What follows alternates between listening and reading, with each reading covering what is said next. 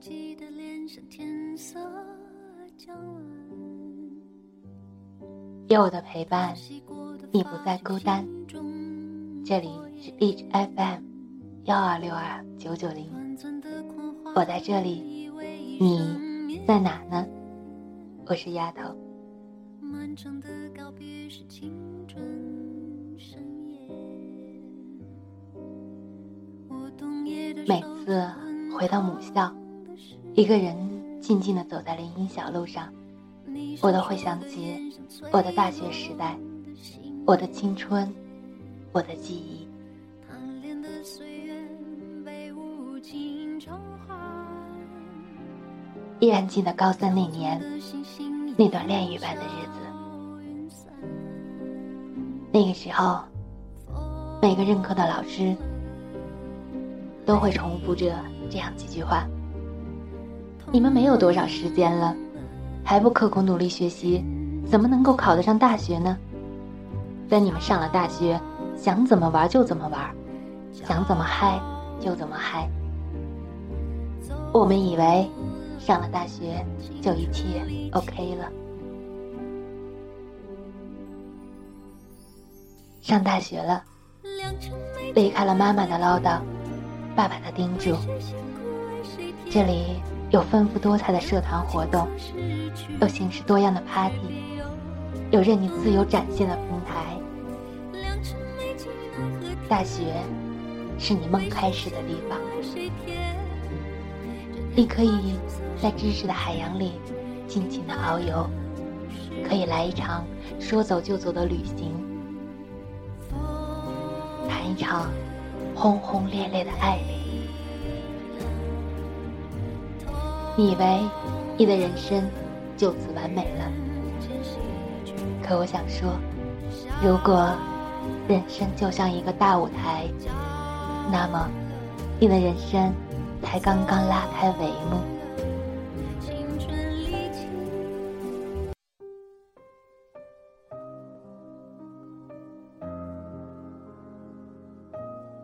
今天要和大家分享的，依然和大学有关。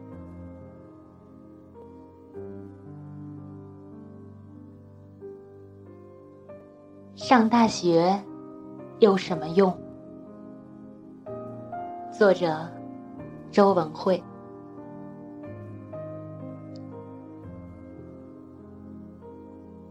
我还小的时候，村里人便叫我大学生，因为他们觉得爱看书的孩子一定能考上大学。在他们眼中，中国只有两所大学，一个叫清华，一个叫北大。这是好事，也是坏事。好事是有很长的一段时间，我胳膊底下夹本书，在山坡上放牛的画面，被村里人津津乐道，广为传颂，并以此为蓝本教育自己家的孩子。我还没考上，便已经享受足了考上的荣光。坏事是，几年后我虽然考上了大学，然而不是清华，也不是北大，甚至不是重点。这件事情辜负了我们全村人的期望，因为在他们眼中，中国只有两所大学，一个叫清华，一个叫北大，其他的考上跟没考上一样。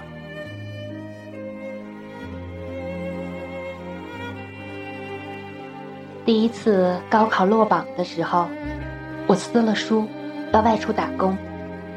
那时候，我们村有姑娘外出打工的人家都富裕了起来，纷纷盖起了楼房，整个村子只有我一个姑娘在念书，也只有我家好几口人还挤在又小又破的房子里，衣服都是捡别人剩的穿。我不甘心，更不忍心。我妈也没苦口婆心的劝我，只是淡淡的说：“你看，他们打工回来的时候光鲜，看不到人在外面受了多少苦。他们没有文化，做的都是流水线的活，年纪轻轻，眼睛都要凹下。女孩子，青春就这么几年，等年纪大了回来找个人嫁了，一辈子也就这样。你想一辈子就这样的话，你去，我不拦你。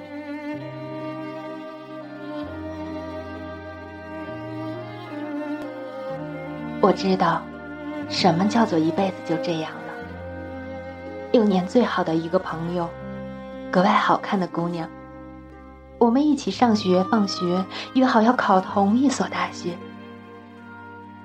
她成绩好，也愿意读书。然而，拗不过父母，最终辍学。几年后，我回老家，她已嫁作人妇。麻将桌上，袒胸露乳的给孩子喂奶，粗着嗓门跟周围的男人调笑。她已经不是我记忆中温柔细致的姑娘了，而是这村里再普通不过的一个农妇。那天我们目光相接，彼此的眼神里都有了尴尬的意味。她冲我笑笑，拽了拽衣服，便接着回头摸牌了。我去复读了，因为不甘心，不甘心一辈子窝在一个村庄，被时间遗忘。这世上，村庄之外有城镇，山川之外有河流。我想去看看外面的河流与城镇，大地与人群。我想决定自己的步调和速度。生活中所有的一切。都应该是我自己来选择的，而不是被迫谋生。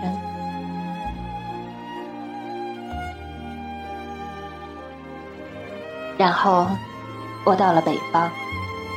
二零零九年九月，我拖着行李来到鞍山，一梦四年。十月，我找到了人生第一份兼职，图书馆门口贴的招聘启事。我看了就电话过去，对方说：“不好意思，已经找到人了。”挂了电话，我不甘心，给他发了条短信：“姐姐，不是要干涉你的决定，可是，万一万一有意外的话，请一定考虑我。”后来，我真的得到了这份工作，给一个小姑娘当英语老师，做了四年。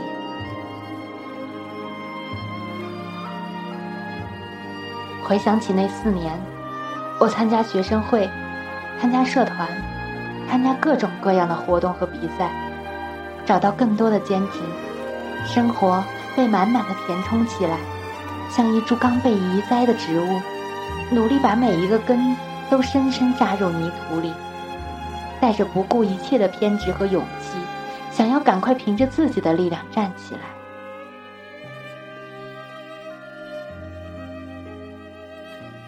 慢慢的，可以站起来，可以站稳，可以在自己喜欢的领域取得很好的成绩，可以交到一大群志同道合的朋友，可以有大把大把的时间做任何想做的事情，可以在经历一场失败的感情后遇见张先生。我的四年大学，真的挺精彩的。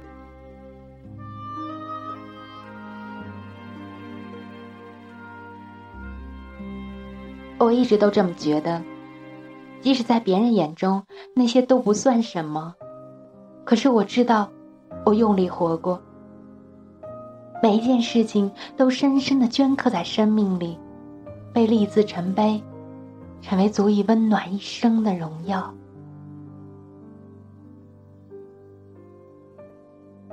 故事讲到这里，你以为接下来就是屌丝逆袭的热血励志吗？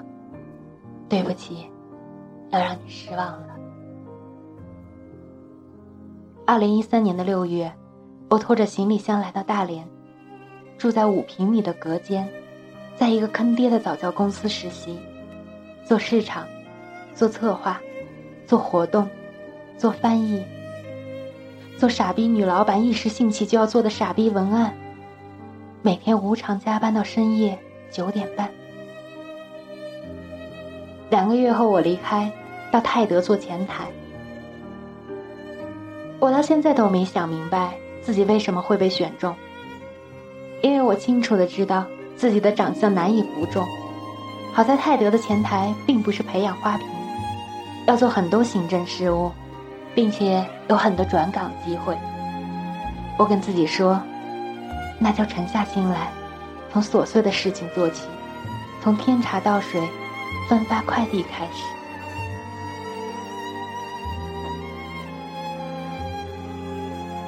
想到这里，我觉得挺讽刺的。二零零八年，我不愿意复读的时候。我妈跟我商量，想把我安排进邮政工作。我当时心比天高的跟她说：“我才不要天天分发报纸信件，一个月就挣那么点钱呢。”我没想到，六年后，这句话一语成谶。有大半年的时间，我每天大部分工作就是分发报纸和信件，并且一个月就赚那么点钱，勉强糊口。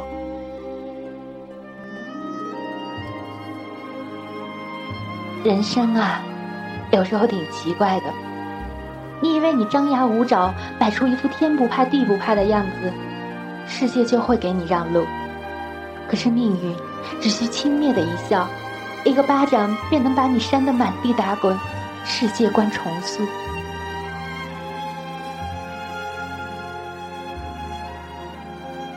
二零一四年的六月，距离毕业整整一年。在泰德正式工作九个月，跟形形色色的人接触，大学没有教过我要怎样和领导相处，和同事相处，也没教过我做一件工作的时候，除了任务本身，还应该考虑什么。我有时候想的太多，有时候却想的不够，我总是没有办法精准的把握其中的度。我好像重新变回了一个不会说话的小孩。脱口而出的每一句都是错，于是，我只好选择沉默。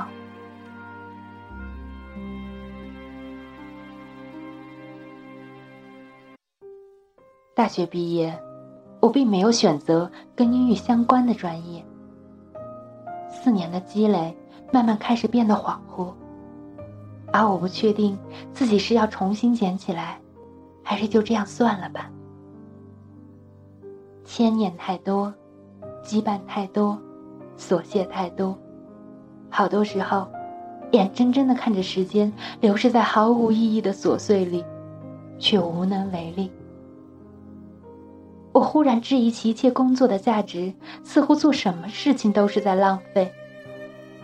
我原以为自己可以把时间提炼成一只精纯的钟，可我明明白白的看到了里面杂质太多。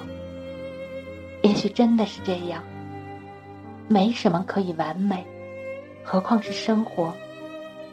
书本似乎教给了我一切，可我似乎什么都没学会。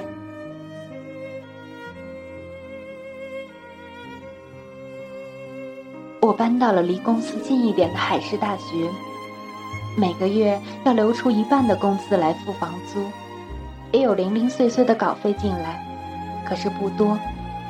梦想变成遥不可及的东西，怎么多赚点外快，提前攒出下个季度的房租，才是实际要解决的问题。原本以为一个月两千的工资已经算低了，可是走出门发现，原来月薪一千五百元的也比比皆是。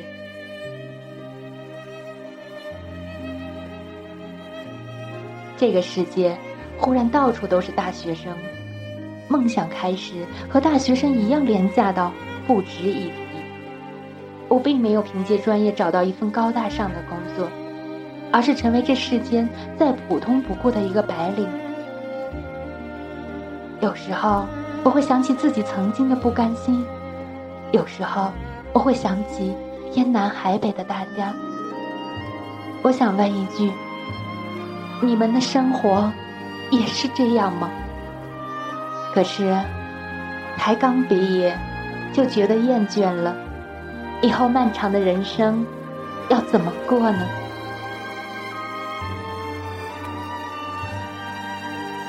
所以，到这里，你觉得这是一篇唠叨满怀、感慨大学无用的吐槽文吗？对不起，你又要失望了。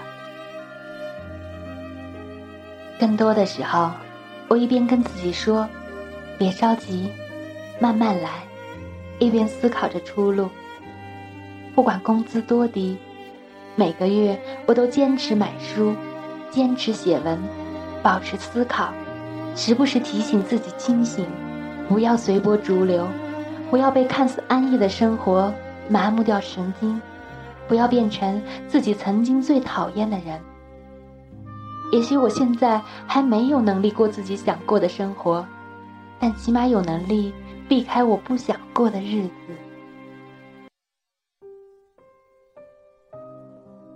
时至今日。我都要感谢四年象牙塔的生活。功利一点的说法是，大学四年让我以最小的成本完成了生命各个维度的尝试。四年兼职，我给自己赚到了绝大部分的生活费，甚至能够小有余力的买一些稍微贵点的衣服，能去一些稍微好点的地方吃饭。能不委屈别人，也不委屈自己的维持一个正常社交。三年活动，认识了很多志同道合的朋友。他们对梦想的单纯坚守，让我觉得人活着还是挺有意思的。更重要的是，大学让我认识了张先生，成就了我一生的好运气。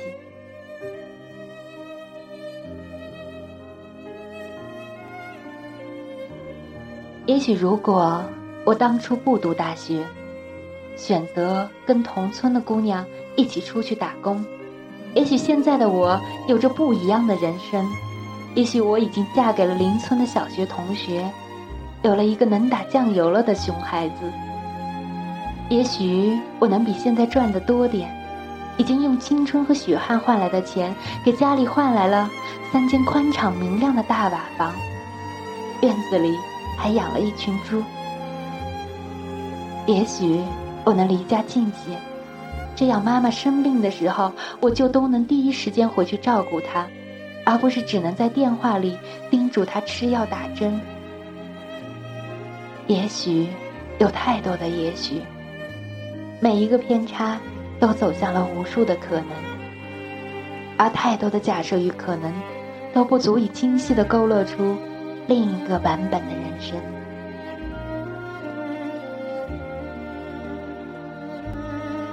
人生的选择太多了，每做完一个，都觉得失去了太多。只是这其中的利弊，又怎么能在做选择前就分斤拨两的计算清楚呢？人的本性都是趋利避害，可是这世上又哪有稳赚不赔的人生呢？